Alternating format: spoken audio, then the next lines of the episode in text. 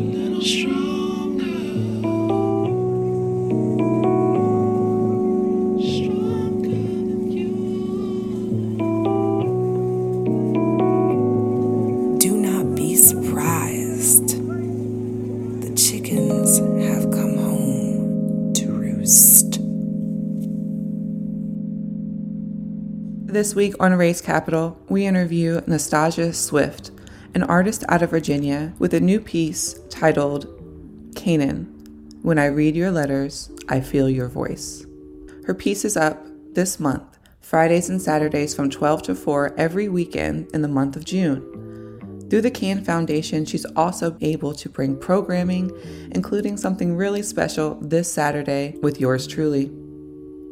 I don't know how long you've listened to Race Capital, but prior to that historic uprising of 2020, one of our favorite things to do was to bring on Black artists to talk about place, space, and the time of now and what stories we have to amplify. I'm so excited to bring a little bit of that back. And remember, just because we're not talking about policing and politicians outright, this is still a story of liberation, abolition, and community support. I'm so excited for Canaan. When I read your letters, I feel your voice. That is up now in Hampton at 101 Kings Way, Hampton, Virginia.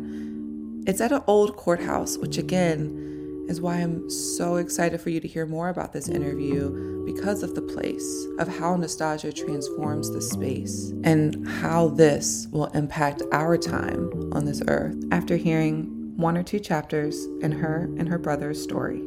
And thanks for listening with me, Chelsea Higgs Wise, right here on Race Capital.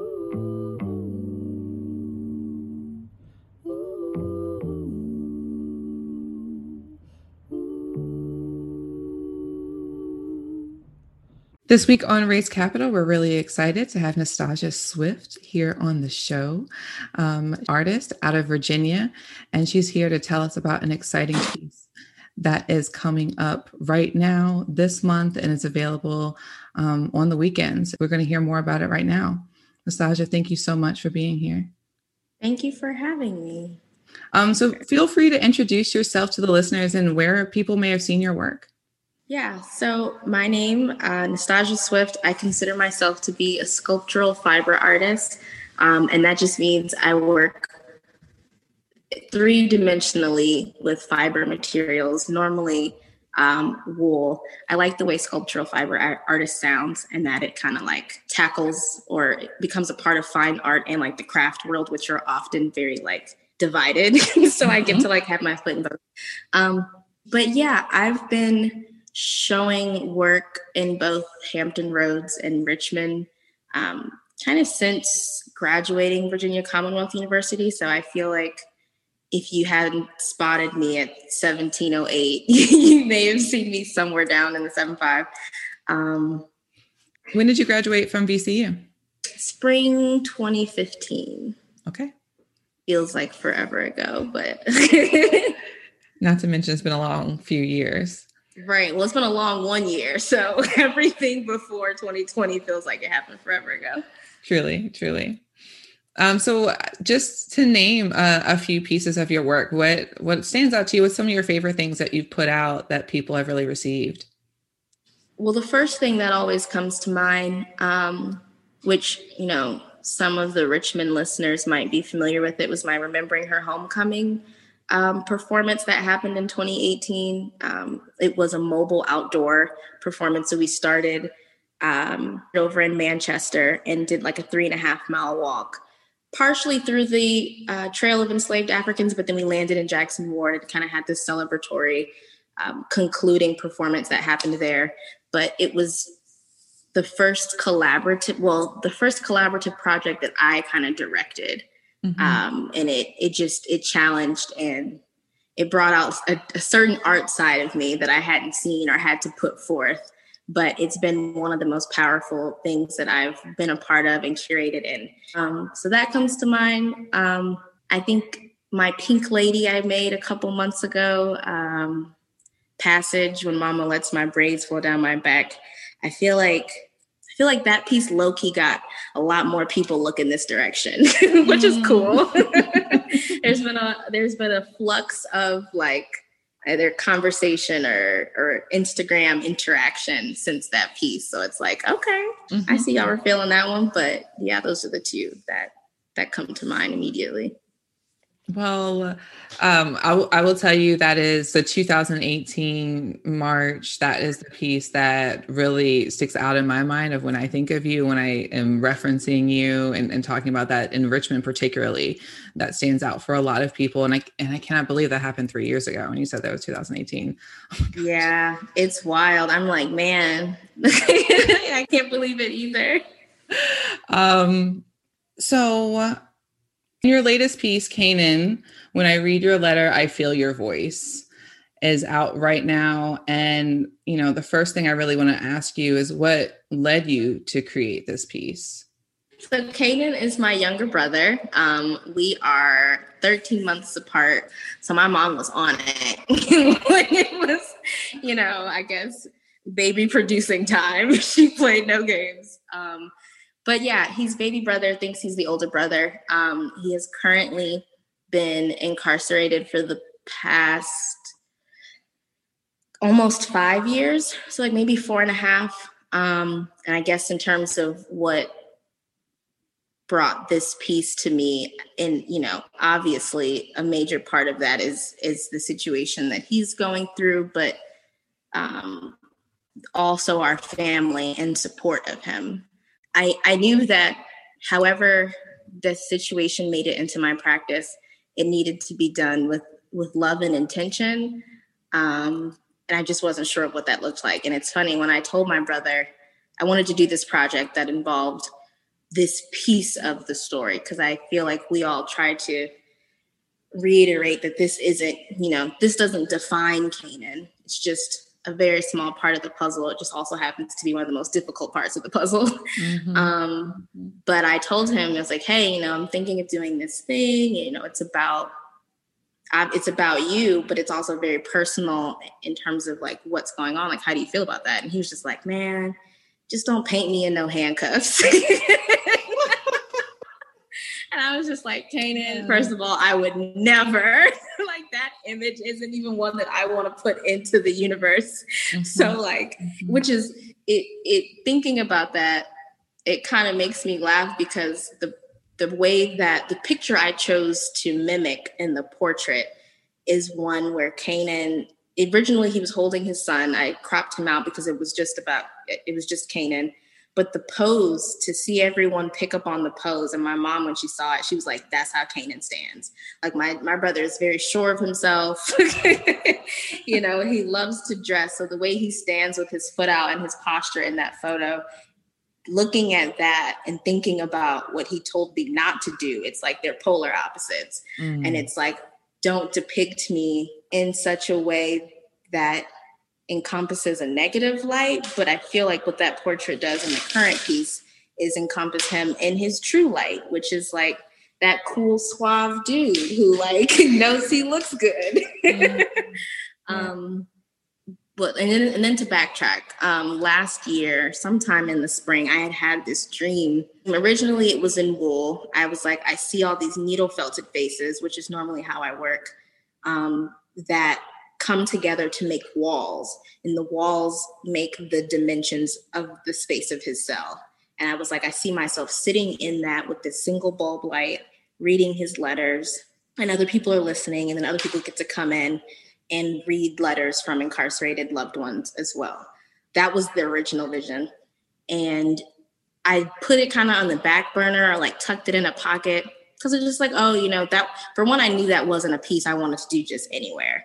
Um, and I wanted to make sure that it was going to be birthed with people who would like understand and love and support the concept from its inception and not just support it because I was doing it. And this is obviously like a really long answer to your question, but keep it going. This is a great answer. Stories. Um, we love stories.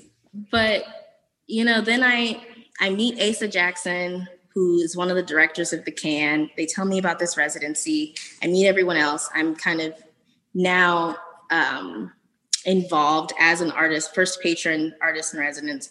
And I remember telling the other director, Hampton Boyer, I was like, you know, I had this dream a couple months ago because we're t- lo- loosely talking about our solos, but like no one's kind of like confirming anything. It's just like, hey, do you kind of like know what you think you might do for your solo? And I was like, well, I had this dream a couple months ago, and I wasn't sure how it was going to happen or where I wanted to do it. But at this point, I'm getting to know everybody, and we're all kind of feeling like this big art family. and I'm like the new cousin that came into town, but everyone makes me feel like I've always been in town. Um, and I was like, this feels like a project that should happen with you guys. Mm. Um, and it it was cool because that conversation happened just after Hampton and I kind of like had this breakthrough because his brother prior to passing was also incarcerated. So it was like that was the way we almost like connected um, and like the walls came down. So that being able to tell him that was like this is the solo i think i want to have. Having those conversations with him is what reassured me that this was the space that this piece needed to come out of. In that moment i knew if anybody understood the work it was going to be him. So in january when i started sketching and thinking about things i kept sketching and scratching out and sketching and scratching out and something in me kept saying this piece isn't supposed to be made out of wool. And i didn't know why but i was also like okay well it's not wool. What is it? Because mm-hmm. that's the way that i work. And i just kept drawing everything but wool. I was drawing like um, industrial materials. And i was like well am i going to paint again? I haven't painted in years but i was like is this supposed to be a painting? Maybe in a couple months i'll be able to understand why paint kept popping into my psyche.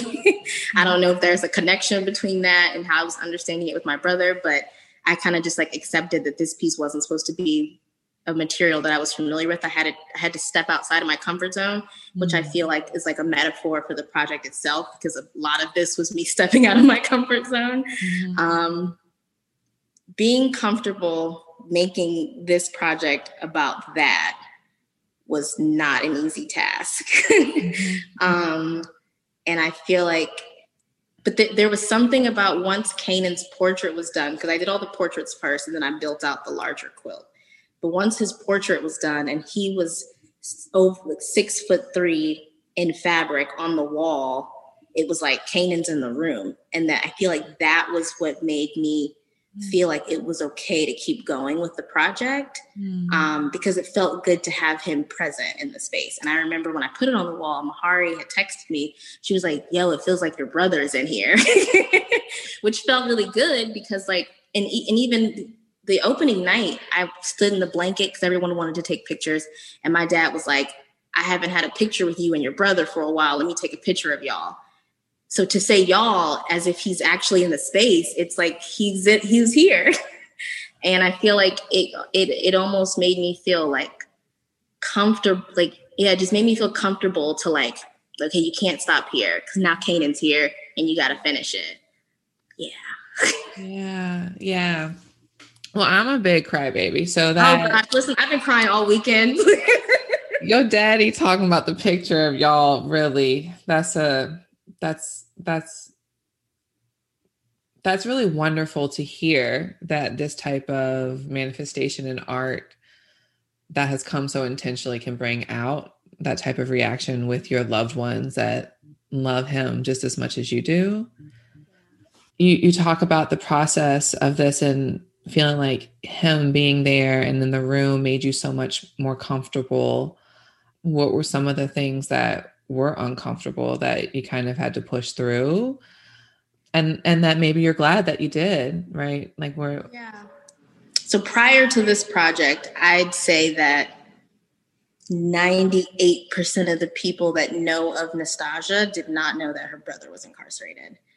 I think a, a big part of why that what like people would ask me, oh, how's your brother? Even if they aren't already known Canaan, like, how's your brother? Mm. I'd come up with something, or I just would be like, oh, he's good. And then I'd go past it. So I didn't have to lie. But there were times where I was like, you know, he's in Boston with his son.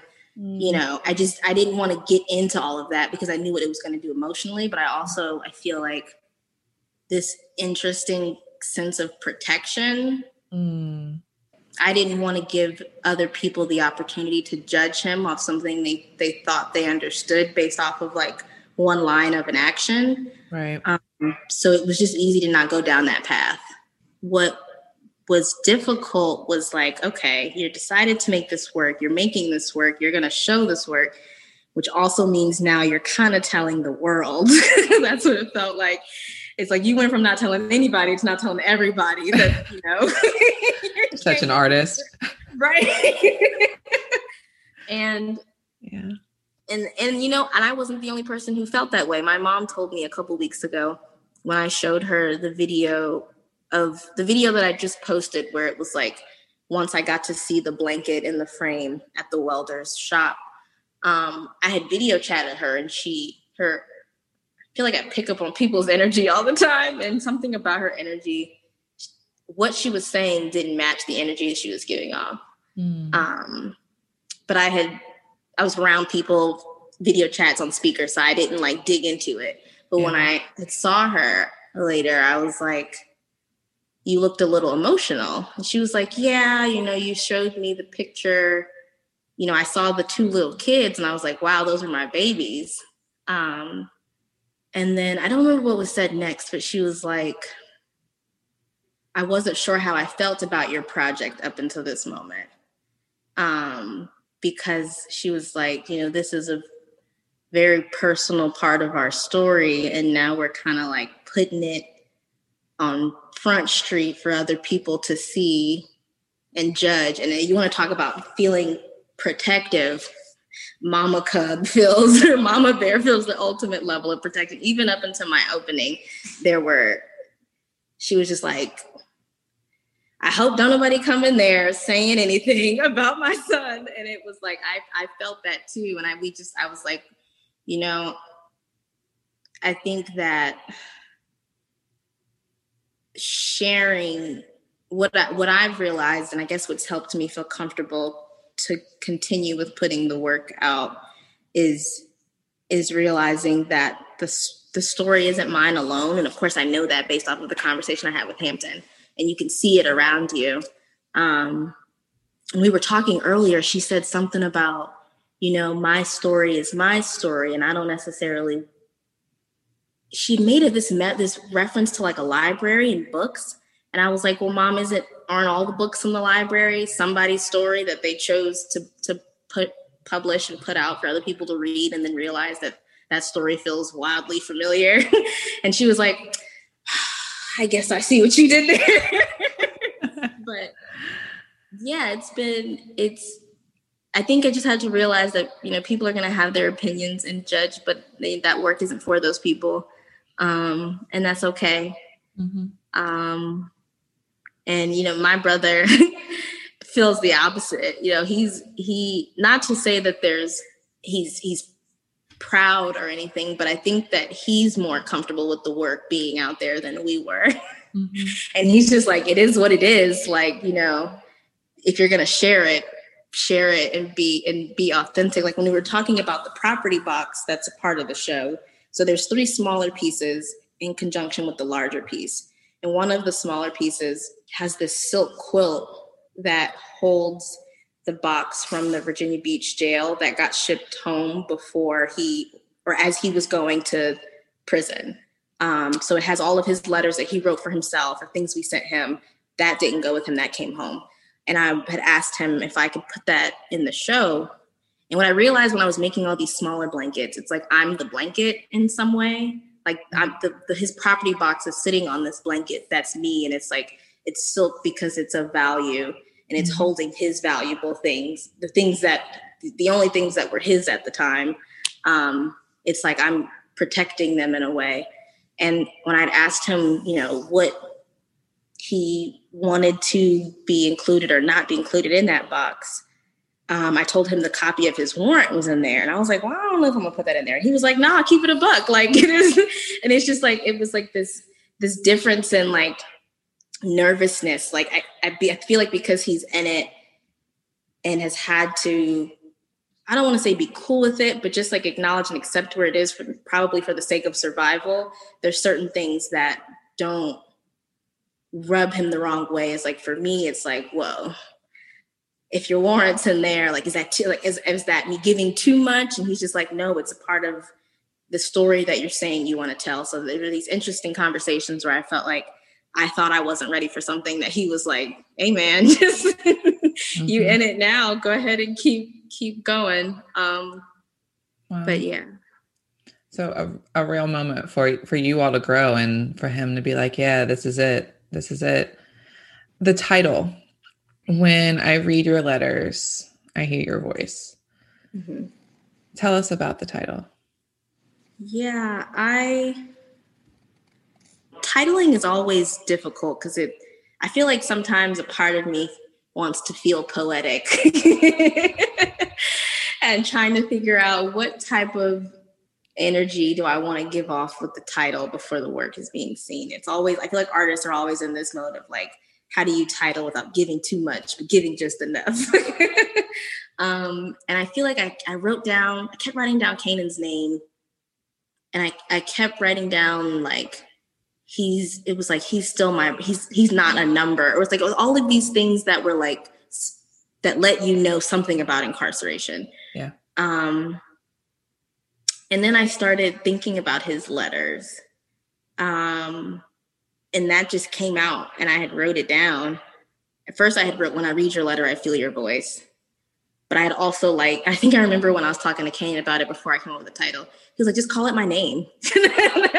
but that's just like that's like if you know Kane, and of course that's something he would say. it's like just call mm-hmm. it after me. But I liked the idea that the title wasn't about him, but it was addressing him mm-hmm. because then the work felt like it was to him and not about him. Mm-hmm. Um, which I think throughout the process, in terms of me communicating with him about plans and asking questions and wanting him to feel in some way like a collaborator from afar, that was important. Like I didn't want it to be I made a show about my brother as much as it was I made a, a, a group of a body of work with and in communication with my brother. Mm-hmm. Um, but I just kept repeating it to myself, and I was like, "This feels, this feels good," and mm-hmm. I just stuck with it. Mm-hmm, mm-hmm. Tell us more about the space and where it is. Yeah. Um, so it's crazy. Um, just to put everything in context, I when I told one the director Asa, I was talking to him and his wife Kira about the show I wanted to do. I knew I didn't want it to take place in the Can Gallery, um, which is where you know we're not expected, but for the most part, we were going to have our solo shows kind of one after the other in the Can Gallery. Um, but I was like, something about this needs to be. I kept thinking about Kara Walker and the show she had in New York at the Sugar Factory. Um, but I was like, something needs to be industrial or just like a, not white walls. I just didn't want the piece to be in a white box with lights shining on it. Um, but I was like, are there any spaces that you guys are familiar with or have access to that are just like old empty warehouses or something. And they were like, we can figure that out. So at first they had sent me this old church that's in Newport News. And I wasn't sure how I felt about it, but then I kept looking at and actually this was in November because Kira sent me the pictures of the church while I was on my trip for my birthday. My birthday is November 25th. So this is when I'm looking at pictures of this church. Um, and at first I wasn't sure, but then I went and kind of looked and I was like, okay, something about this feels like it has potential. Um, it was like this old Greek, um, this old Orthodox church in like downtown Newport News that hasn't been used for like two decades or something. Um, and it's just sitting there. So we went to visit it in February and it was like beautiful. And I was I looked at Asa and I was like, I don't know what you gotta do or who you gotta talk to. but this is where I want my show to happen. It just was like it had it it wasn't industrial necessarily, but it had the not so it wasn't clean. So it wasn't this clean, pristine church. It definitely looked like something that hadn't been used forever. And I feel like it was close to what I was going for. Just like these old dark walls that were kind of cruddy. Um, but there was this really beautiful light shining from the top. And it was like, this is where the piece is supposed to sit and this light shines on it. Um, so for like a good month and a half, I was like planning on the show happening at this church. And I was like getting all excited about it. Um, and we had to go through, I mean, it's owned by the city. So there were all these bureaucratic loopholes that we had to go through. And it's like talking to someone who tells you, then you got to talk to this person. And it's like, who do we really have to talk to? like, yes. how do we get to them quicker? um, and we ended up receiving, like, it, it, I don't remember when it was. It was like, it felt like two or three months had gone by. Um, and we finally had received a no which was fine because I was like, at this point, like it's yes or no. But if you if you guys got to tell us something, so we are like cool with saying, okay, this is no longer an option. Otherwise, I'm just like sitting on the edge of my seat, thinking this could still be a possibility. Um, and in the midst of us waiting for that answer, Ham, uh, Asa and Kira were like, well, it's not the church, but Hampton, the city of Hampton owns this old courthouse that could still that in terms of context makes sense with your project, but doesn't have the same visual that you just fell in love with. So I was like, okay, well, we can visit it just for the sake of having a plan B. But I was just like, I just knew they were going to say yes to this church. Um, so Asa and I, Asa called me one morning and he was like, well, there's people working on the courthouse and the door's open. So let's just like go in. he was like, we'll ask us. for forgiveness. And I was like, cool, what time? so he and I went at like 11 when things felt like it were calm and there wasn't a lot of activity or foot traffic at the courthouse. and we just kind of slipped in and took a tour. And viewing the courthouse for me was important because they kept trying to describe it to me, but I wasn't, I couldn't see it visually. And it's probably because I already had the image of the church. But um, but I'm glad I visited because I kept imagining like this old, big, high ceiling Supreme Court, something was going to be as dramatic as the church. And that courthouse was like unimpressive. I was like, hey, so I'm gonna be honest with you, I'm not really feeling it right now, but let's keep looking at the rest. It was like the courthouse was just like this like weird blue carpet, low ceiling it just looked janky and depressing. like there was nothing, I couldn't find the beauty in it anywhere. But then we went into this vault that was like in two parts. The there weren't walls because the walls were the it was the records room. So there were these like bronze, some type of metal, but they were dark the way bronze um is it is bronze dark? It was kind of it had like this bronzy feel, but that's what the walls are. There's just like rows and racks of storage. And it reminded me of the not so clean wall that I was looking for. And I, I spent like a few minutes walking back and forth between both rooms. And I was like, I think this feels like an appropriate and really good backup plan. Mm-hmm. Um, and I feel like I wasn't, I, and this was like many parts to the puzzle of this project. It was like, I'm cool with letting it go once we get a definite no. So I wasn't mm-hmm. necessarily saying the courthouse is happening, forget the church. It was mm-hmm. like, all right, we know we got a backup plan that I also really like, but let's wait to see what the church says. And then Newport News said no. And I was like, they don't know what they're missing out on because this project is going to be phenomenal, but we'll just invite them to it, whatever, so they can see. Um, and then it was like, okay, now we got to send, have a meeting with the people in Hampton, which was funny because he, Asa has a relationship loosely um, through past like art stuff with the mayor of Hampton. So he'd emailed him and he was like, I want to talk to you about the courthouse for a potential project. And luckily, you know, he emailed back and was like, let's set up a meeting with the city manager. And I was like, okay, this feels like a lot better already than what we did with Newport News because Yes. people were not trying to hear us. Um, so I'm like thankful for that relationship. And it's funny us telling Asa's telling them that we had, you know, went to view the building. And the mayor looks at the city manager and Ace was like, listen, I just figured I'd ask for forgiveness. I was like, damn, Ace, I didn't think you're gonna tell them that we saw it. Right, right. He was like, I just want y'all to know that we're really interested in this particular part of the courthouse. So like the door was open, we just walked in, we didn't touch anything, we just took pictures.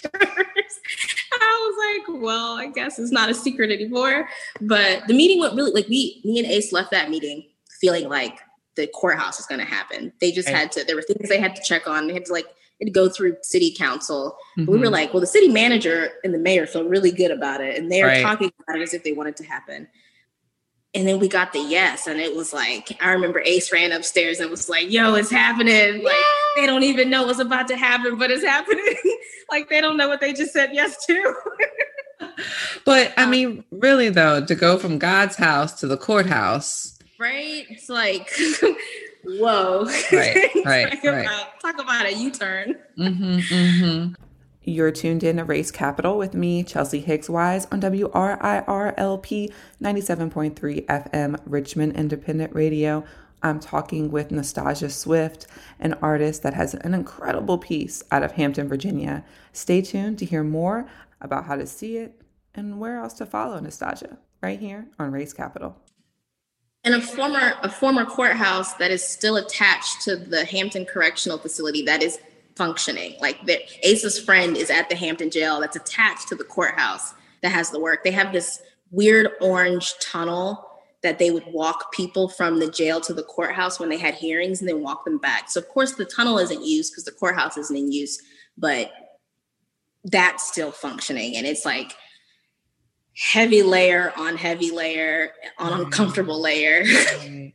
And like you said, uncomfortable layer. So now this piece that you've created that brought up so many uncomfortable emotions for yourself as visitors come to really experience your piece, it will be the entire space and place that really brings this this moment of confrontation and uncomfortable feeling that is going to be brought up and should be brought up when having these conversations. Um, so tell people exactly where it is right now because i think after this description they're going to be really interested in how in the world did they find this space and your work Yeah. Um, so the it's called multiple different names, but the easiest is the address, which is 101 Kingsway, Hampton, Virginia. Um, and it's like right kind of down the street from City Hall. But um, yeah, it I don't I don't I wouldn't type in the courthouse as a name to find the address. I just we've been like kind of promoting the address because it's either called like Elizabeth City County Courthouse, which is the official name of it, but it's also called like Old Hampton Circuit Courthouse. I saw something that was like historic Hampton Courthouse. Me and Asa were uncomfortable about the use of the name word historic. I was like, historic to who? so Right. I was like, could we not use that word? right right Describing it. But 101 Kingsway, Hampton, Virginia is the address. 101 Kingsway, Hampton, Virginia. You've mentioned so much about ASA and the Can, Foundation. Can you say a little bit more about the foundation and, and who they are, what they do, really quickly? Yeah. So um, Asa Jackson and Hampton Boyer are both artists who had this beautiful big dream um, five, between five and seven years ago about wanting to use their separate platforms to come together to create platforms for other artists, especially those in Hampton Roads, because Hampton Roads art scene is lacking and in in the the powers that be that surround it isn't they aren't as supportive as they could be in kind of like uplifting the arts so that way artists in that area can like sustain and and create and work in a way that a lot of other cities larger cities can um, and they wanted to figure out how what they could do these two young black guys to make that happen who've done enough they just needed you know some other kind of support and you know they had this residency was going to take place in Norfolk. Nor- Norfolk kind of had shut them down, but also like low key stole their idea and then didn't really go with it. Like they went with it and then it drowned. And it's like, well, damn, like y'all should have just let them manage it the way they would have, and maybe it would still flourish. But anyway, um, The, the regular story, but continue. right, right. and I feel like all of those things are important to like where they where the can is now, right? Um, because it also was going to happen in Hampton, um, but with another larger organization. And I don't know all the details of how that hap- didn't happen, but somebody pulled out, and then that kind of also fell flat. So it's just like them trying to like create these doors, but someone kept closing the door in front of it. um, and you know, at this point, they had a gallery in Norfolk called 670 Gallery, but they wanted to do an artist residency and have like some type of larger support so artists could have stipend and a show and access to collectors and like kind of have this like educational thing that was as monumentous as any other residency anywhere else. Um, and then they ended up going the private route. And luckily, and Asa was in LA and met someone. I think they were staying at an Airbnb in one of her houses and started talking and showing work. And she was like, I want to support you guys. And then you arrive here where she buys them this building in Newport News, and the can has a, a a physical space. So like hearing them tell that story and like all of the story leading up to that, it's like, wow. because it's like yeah. now we're all sitting and making work in this building. Um, so it's the CAN, uh, the Contemporary Arts Network headquarters. Um, they have a 501, was it 501c3? I don't remember the makeup of that. Yeah. Um, but that's the CAN Foundation. So the CAN Foundation is what houses our artist and residence program because um, that's more of the educational side of what they wanted to do and then the contemporary arts network is like the boutique and the workshops um, and like festival like music festivals and all those things so wanting to be able to figure out how to like maximize their reach in the arts having the two separate entities entities ended up making the most sense um, but yeah so at the can building the upstairs has the it's the space where the five first patron artists and residents, including myself, have a space to work. Downstairs, there's a Daily Bread boutique. There's the Eleanor and Hops Gallery, which is kind of like the more, I don't want to say blue chip, but it's more of the traditional space that was kind of designated to the first patron artist to show work. And then there's a smaller gallery, 670, where they've had um, kind of rolling exhibitions for anyone to come and show work. So different group exhibitions, people can apply to do a solo. And then there's commonality, which is the music performative space. You're probably thinking this building is like a mansion. It is pretty big, but the way they've sectioned it off. So like there's the stage and floor space that's crazily big enough to house performances. And there's like a little small music studio that they'll rent out. So um, music artists can come and make work. So it was like this thing that allows artists from level one to level 100 to have a space. So whether you feel like you're the top tier artist or if you're just getting started, you're still welcome into this space and you can fit in in one way, shape, or form. And I think that was really important to them to not feel like, because especially in Hampton Roads, there aren't very many tiers. Like it's like there's museums and then there's coffee shops. And it's like, well, where does everyone else fall in? Because oh, the reality is not everybody's jumping to the museum spot. Right. Um, and if they do, it's not happening at a, a quick pace. But it's also like not not everyone wants their work in a coffee shop. Like that's a lane for someone who wants that. You know what I mean? So it's like where where does everyone else fall in that isn't on A or B? And I think that they've done like a phenomenal job in like creating a space that adds more layers and more tiers for more access. The contemporary Arts Network, and you can find them at the contemporaryartsnetwork.com. Um, mm-hmm. They sound like a phenomenal 501c3 that's really put some intentionality in supporting uh, artists, which is amazing to see right here in the Commonwealth. Um, today is Wednesday, but your show opened this past weekend. How mm-hmm. was the show opening? the show opening i felt like was everything that i dreamed of and more mm-hmm. i didn't i kept telling people like asa and hampton all week i was like realistically i don't know how many people come but in my dreams like a lot of people come this weekend and it you know when it was time for me to do the letter reading i remember like looking around to address everyone and I was like, damn, there's a lot of people in here. And we had got a lot of people in that space. yeah. Um, and I was just, I was overwhelmed that so many people were interested in coming to share that moment and to experience the work and like get to know Canaan because that's in a major way what it was. And it just felt really good to like be okay with unleashing all of that and like mm. sharing. I feel like everyone gave their ear and their attention and just listened and laughed mm. and cried. and it was just like a really heavy moment, but it also felt very much needed. And and the other two participants that read letters after me, um, one in particular, she had told me that she didn't realize that was what she needed mm-hmm. and she mm. had was was just so thankful that she had the space to like not just read her dad's letter but share that experience with other people and i think i understood that because i was keeping it to myself for the most part it's like unless you were super super close with me you weren't getting that part of me and i allowed myself to give that part of me and i when I, in the midst of me hugging and crying, Kira, I was like, I feel like I was so brave for Canaan. Hmm. Shit, I'm gonna cry. um, yeah, I was proud of myself for being so brave, and and I was proud that I had cur- curated a space that allowed others to be brave and and share things they may not have always shared. Yeah. Yeah. And speaking of that, you have also curated and, and put together some intentional programming so people can come and mm-hmm. experience the, sh- the space. Talk a little bit about what you have coming up.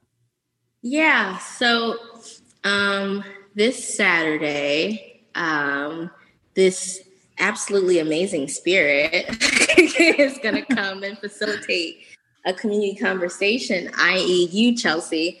Um, and and and before I get into the dates and times, just to like give some context, in planning the show and the work months ago, programming felt like it needed to be a part of it, but also I didn't want programming to be something that just brought people to come see the work again.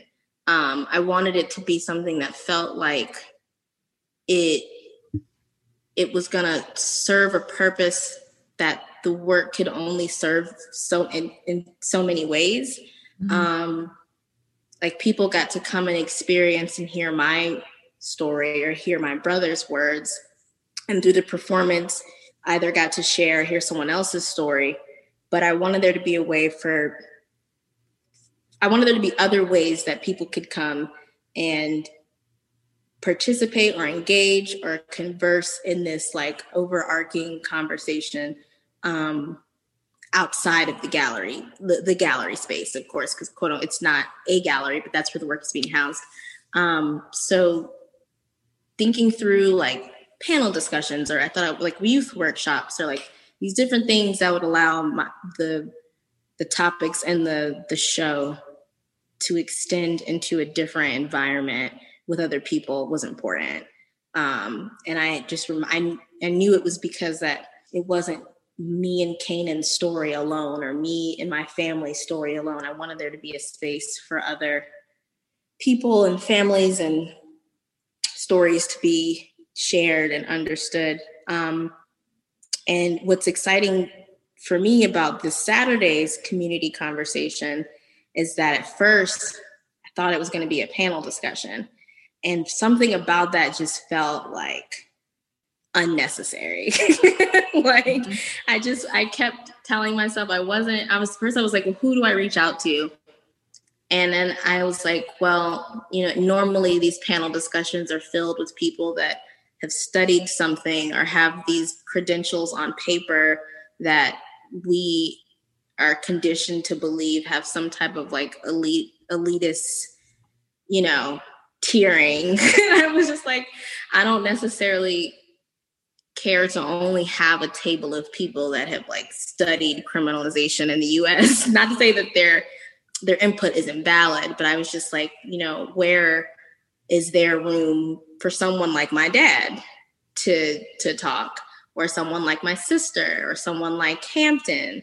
So I felt like the more and more I kept trying to think about who would be a part of it, I was just like, I don't even want a panel. I just want like a big circle, people sitting or standing and they get to just share and they don't feel intimidated by credentials of anyone. It's like someone's living this, someone's living something that you studied. And because of that, mm-hmm. they can speak on it and share and they can speak with you, but like their their input is just just about just as valid. And that was important and kind of led me to like, okay, there are no tiers. there's not there's not one mic. There's no mic. There's just people talking. People talking and sharing and listening and understanding. Getting to that point was really exciting so i was like okay this program thinking through it in this way feels like the most purposeful. And i feel like i use the word intentional a lot but i feel like it's because i tried to my best to lead with intention. Do I always do it? I don't know, but I try my best to at least understand that that's important so I can try to lead with it. And I wanted the program to feel intentional. And I feel like what's to come this Saturday feels like it's going to be that. Mm-hmm, mm-hmm. And I'm I am really excited to be part of this Saturday, the Feel Your Voice community conversation, a space for collective reflection and exchange, which you just really laid out that this will be an open space to talk. And this is an opportunity for folks to have this collective reflection. And it means a lot that i will say as someone that sits on a lot of panels to not do another panel. Yeah. still call me if you want me to do a panel but no. um, uh, I, I, am really excited about uh, this saturday june 12th at 4 p.m at 101 Kingsway, Hampton, Virginia. This is when this conversation will be happening. Um, but that's just one program that's happening. You have some other things coming up. And un- unfortunately, this will not be up forever. Um, so also let people know um, the urgency behind making sure they get down to see the exhibit. Yeah. So outside of the community conversation this Saturday, the following Saturday, which is Juneteenth, um, the Contemporary Arts Network is um, having their Juneteenth block party, which will encompass the Buy Black pop up, which they did last summer. Um, but as a part of that pop up, one of the organizations that I worked with to do the zine component of my show, which I can talk about in a moment, um, but they have agreed to have a table set up um, in the style of like an informational booth, but there will be an activity structured as a letter writing station so people can come and write a letter and um, that will be sent to an incarcerated person um, and then they can have the, the opportunity to if they want or interested in um, committing to a pen pal program or figuring out ways to support this organization or other organizations like it um, that it, that support currently and previously incarcerated people and their families. So that is june 19th, June 19th. Um, and that will be a satellite program that will actually happen at the Contemporary Arts Network, but the show will also be open. Um, so, you know, if you're mobile, you'll be able to go back and forth and see some cool things that are happening in the city. And then the final weekend, so as you mentioned, the show will not be up forever. It will close June 26th, but on that last day, Anjali Moon um, of Africana Film Festival will come down, and she is curating a small uh, film selection that is an extension of the work, and that will be at I think I can say it because we're we're pretty much got the green light, and maybe this like puts it in the universe. It should be at Mill Point Park, but we haven't promoted that yet. So once we do, you can follow um, me at Nastassja Ebony or at Contemporary Arts Network, and we'll have a flyer for that soon. But it, it will be at a park in close proximity to the courthouse, and that will be the finale event. It'll be like a nice summer evening under the stars, but you'll get to like also hear stories and experiences through the narration of film that that continue the conversation of the work. Um, and then it travels to Texas. Once it comes down, it is literally being packed up and going to Galveston, Texas, and opening July 17th. So it will not be in Virginia long. It will come back, and I hope that it'll show everywhere. I've been telling everybody like, tell your favorite art director, come see me. and it can, you know, it could be in a space again near you, but in the meantime, in Virginia for a hot minute, and then in Galveston, Texas. Congratulations. That is that is so so huge. Um, that that is really really exciting. So this weekend, June twelfth, Juneteenth, June twenty sixth, three weekends. And Friday and Saturday. I'm sorry, Friday and Saturday of both weekends, um, or all the, the next three weekends. It's both Friday and Saturday, twelve to four. Um, so you don't just have to come down on a Saturday. If you can't make it, um, then come down on a Friday. If you absolutely positively can't make it on the weekend and you're like i'm leaving town and i really want to see it on the thursday you can reach out to the can and we will figure out how to like let you do a little pop in um, but friday saturday. Exclusive access uh, right there. Tell them race capital sent you um, for that thursday uh, sneak peek in case you can't.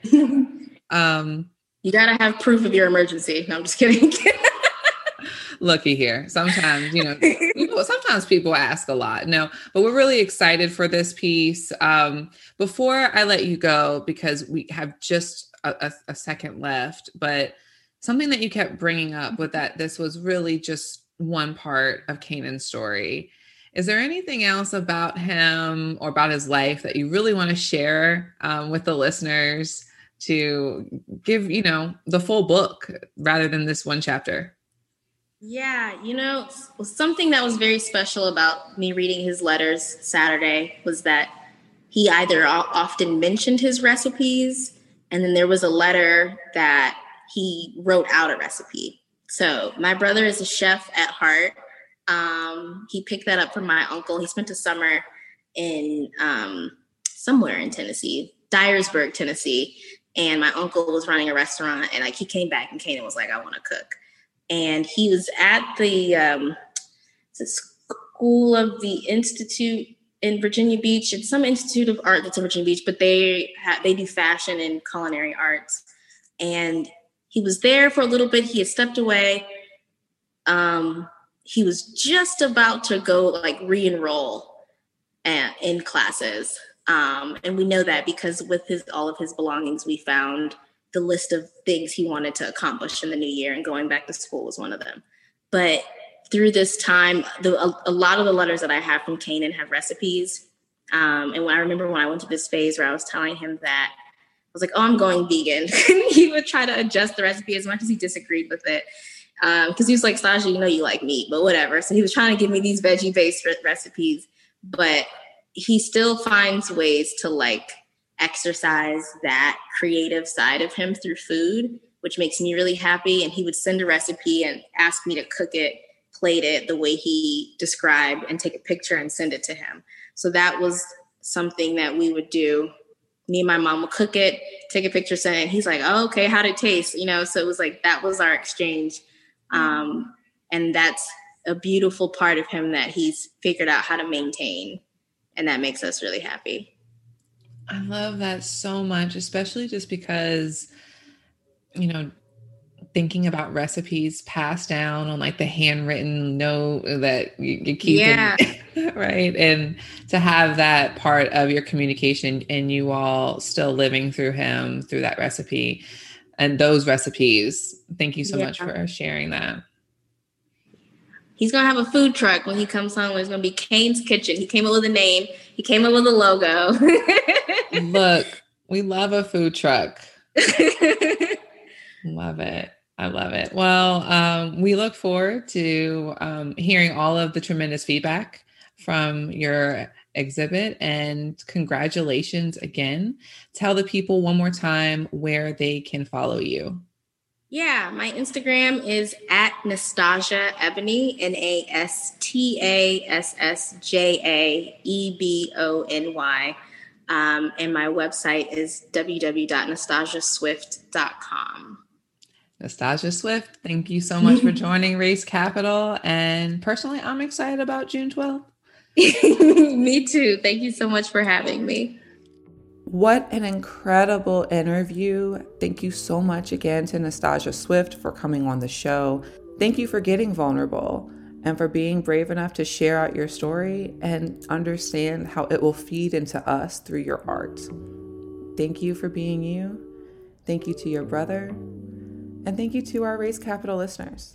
We'll catch you next week, right here at 10 a.m. on WRIR LP 97.3 FM Richmond Independent Radio. Thanks for tuning in to Race Capital, y'all.